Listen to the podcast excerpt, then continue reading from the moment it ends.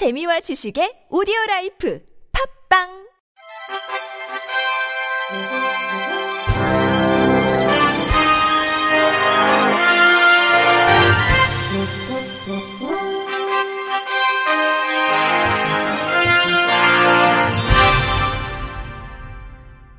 청취자 여러분 안녕하십니까? 일월 이십팔일 월요일 케이비에스 뉴스입니다.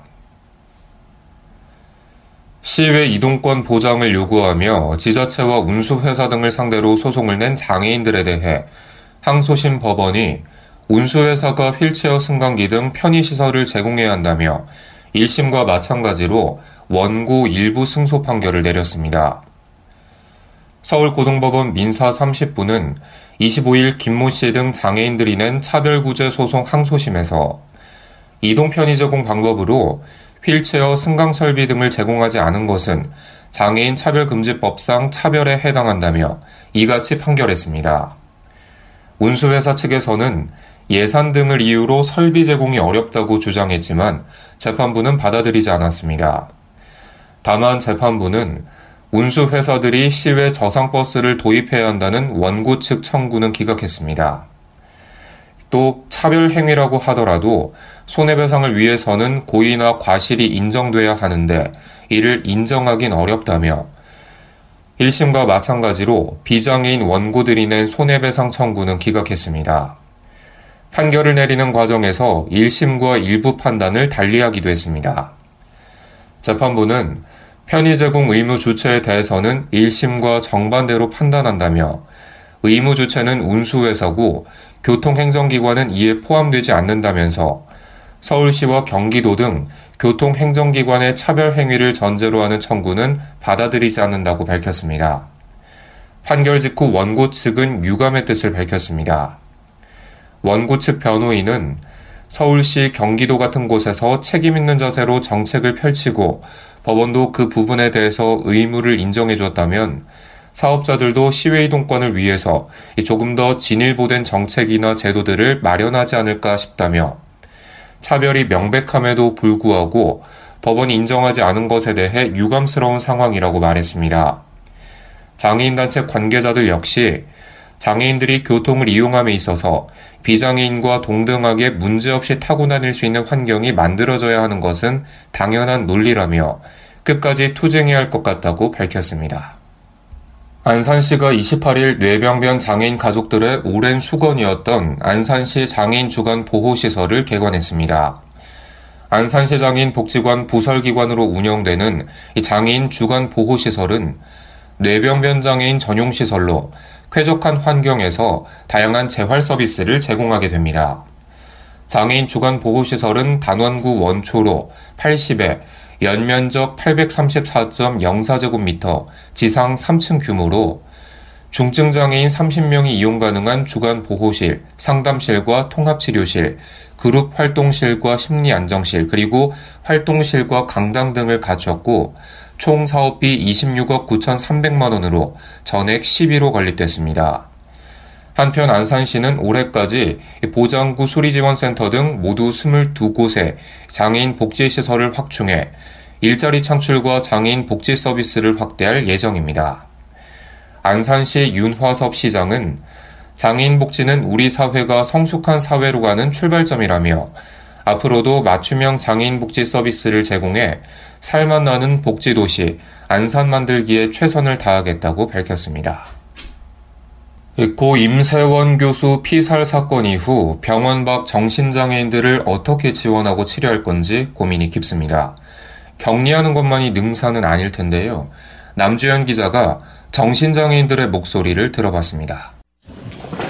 유동현 씨와 박현욱 씨는 조현병을 앓고 있습니다. 지금은 복지재단 도움을 받아 함께 생활하고 있지만 이년 전 동현 씨가 퇴원했을 때 병원 밖 생활에 대해 알려주는 사람은 없었습니다. 유동현 한국정신장애인 자립생활센터 소장. 단순하게 외래진료 아니면 낮병원에 꽂히는 옷이라는 그런 권유밖에 안 하는 거예요. 한때 지역 정신건강증진센터에도 등록했지만 도움받긴 어려웠습니다. 최정근 한울 정신건강복지재단 사무국장. 저는 두세 배 늘려야 된다고 봐요. 거기 인력. 일인당 뭐 어마어마한 숫자를 관리해야 되는 상황에 내몰려 있어요. 거기 일하는 그 사회복지사든 간호사든. 같은 병을 앓는 환자들끼리 도움을 주고받을 수 있는 연결고리도 중요합니다.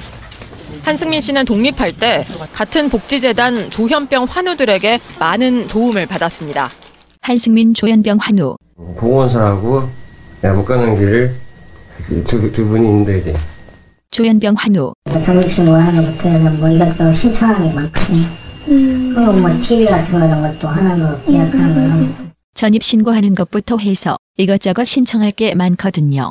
티비 같은 거 이런 것 계약하는 것도 차성근 정신건강사회복지사. 또 복지사가 얘기하는 거랑 또 같은 아픔을 가진 동료랑 얘기하는 거랑 또 다른 느낌이거든요. 이제 더 받아들이기 편해하시고 해서. 병원 밖 정신장애인들이 응급 상황을 극복하고 자립할 수 있게 촘촘한 연결망을 갖춰 지원하는 게 시급합니다. 에스비에스 남주현입니다.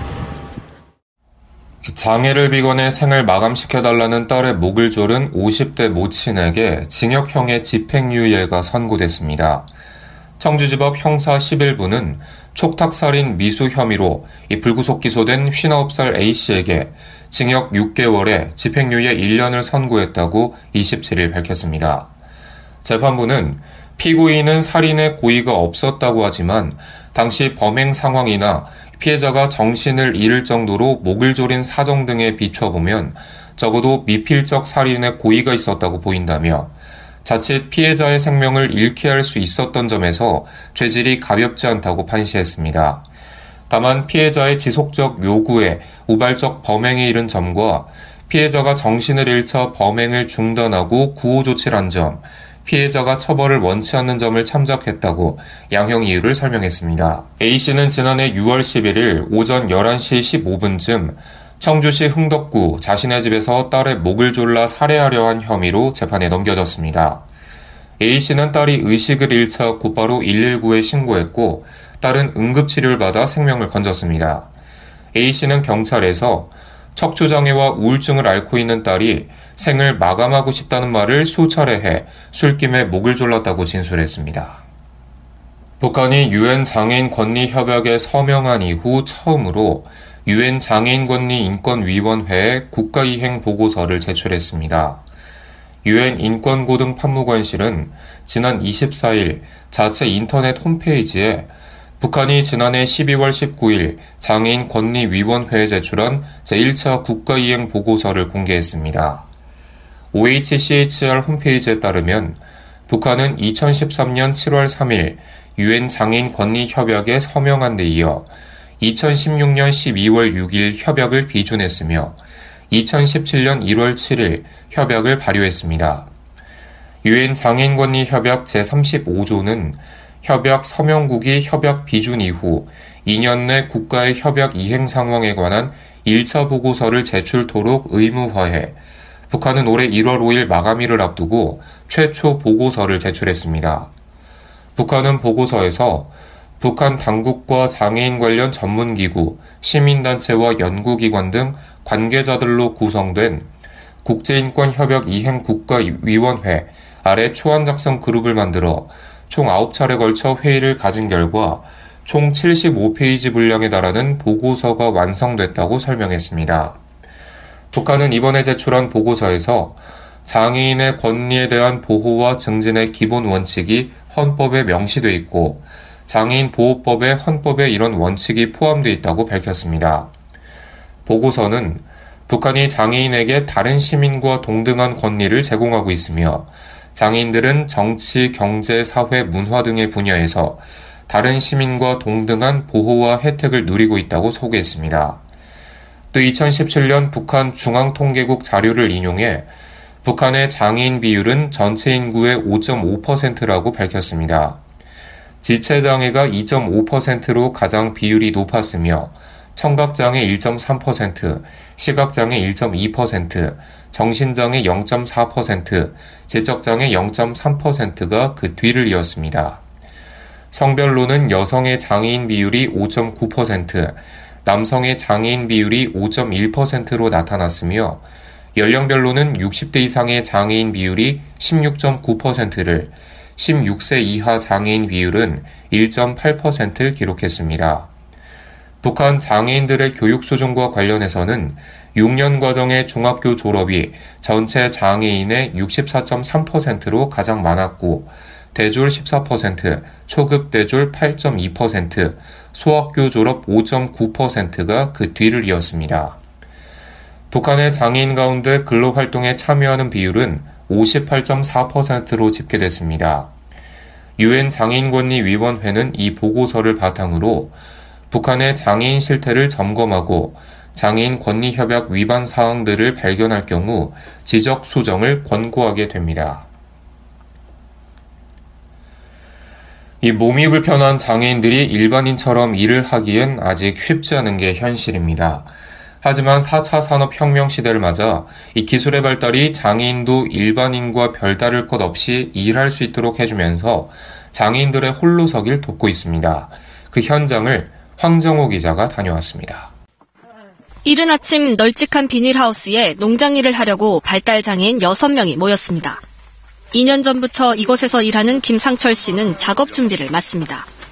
작업대에 서기 전 태블릿 피씨를 꺼내 클릭 몇 번만 하면 천장에 있는 커튼이 열리고 물도 한꺼번에 나옵니다. 김상철 발달장애인. 어, 맞는 거, 어, 그냥 편해요. 퇴근하면서, 어, 관리하는, 딱, 좋은 것 같아요. 만지는 것도 그냥 편해요. 편리하면서도 관리하기에 좋은 것 같아요. 거동이 불편한 친구들을 위해 작업대도 자동으로 내려옵니다. 한동엽 농장 본부장. 여러 그 농사 일들이 우리 장애인들이 배우기에 힘들었었는데 이 기술이 들어오고 나서부터는 좀 더 편하고 쉽게. 청각장애인 기사 이대호 씨가 모는 택시에 손님이 타자 태블릿 피씨가 먼저 인사를 합니다. 안녕하십니까? 청각장애인 기사님이 운행하는 택시입니다. 손님이 목적지를 말합니다. 공방역. 권미나 택시 승객. 처음엔 좀 당황스러웠는데 직접 타보니까 불편한 것도 없었고 일반 택시와 별로 다른 게 없었어요. 이 택시에는 또 다른 특별한 기술도 탑재됐습니다. 바깥에서 경적 소리나 사이렌 소리가 나면 차량 계기판 위로 표시가 뜨고 핸들에도 불이 들어옵니다. 후진을 할 때 장애물이 있으면 핸들에 진동을 줘서 알려주기도 합니다. 이대호 청각장애인 기사. 항상 차들이 오면 빵빵거립니다. 듣지 못하고 위험한 상황을 만나게 되는데 핸들에서 불이 나오고 편안하게 운전할 수 있습니다. 일하기를 원하는 장애인이 전국적으로 이십일만 명에 이르는 것으로 추산되는 가운데 첨단 기술의 발달이 장애인의 홀로서기를 돕고 있습니다. 케이비에스 뉴스 황정호입니다. 끝으로 날씨입니다. 내일은 중부 내륙을 중심으로 아침 기온이 영하 십 도 안팎으로 떨어지며 춥겠습니다. 아침 최저기온은 영하 십사 도에서 영하 일 도, 낮 최고기온은 영상 삼 도에서 영상 십일 도로 서해상에 위치한 고기압의 영향으로 전국이 대체로 맑겠지만 큰 일교차를 보이겠습니다. 미세먼지 농도는 전 권역이 보통 수준으로 예상됩니다. 다만 수도권과 강원 영서, 충북은 오전에 나쁨 수준의 농도가 나타날 수 있겠습니다. 동해 먼바다는 풍랑특보가 발효된 가운데 동해 전해상은 바람이 매우 강하게 불며 물결이 높게 일겠습니다. 바다의 물결은 서해와 남해 앞바다 영 점 오에서 일 미터, 동해 앞바다 일 미터에서 이 점 오 미터 높이로 일겠습니다. 이상으로 일월 이십팔일 월요일 케이비에스 뉴스를 마칩니다. 지금까지 제작의 안윤환, 진행의 김규환이었습니다. 고맙습니다. 케이비에스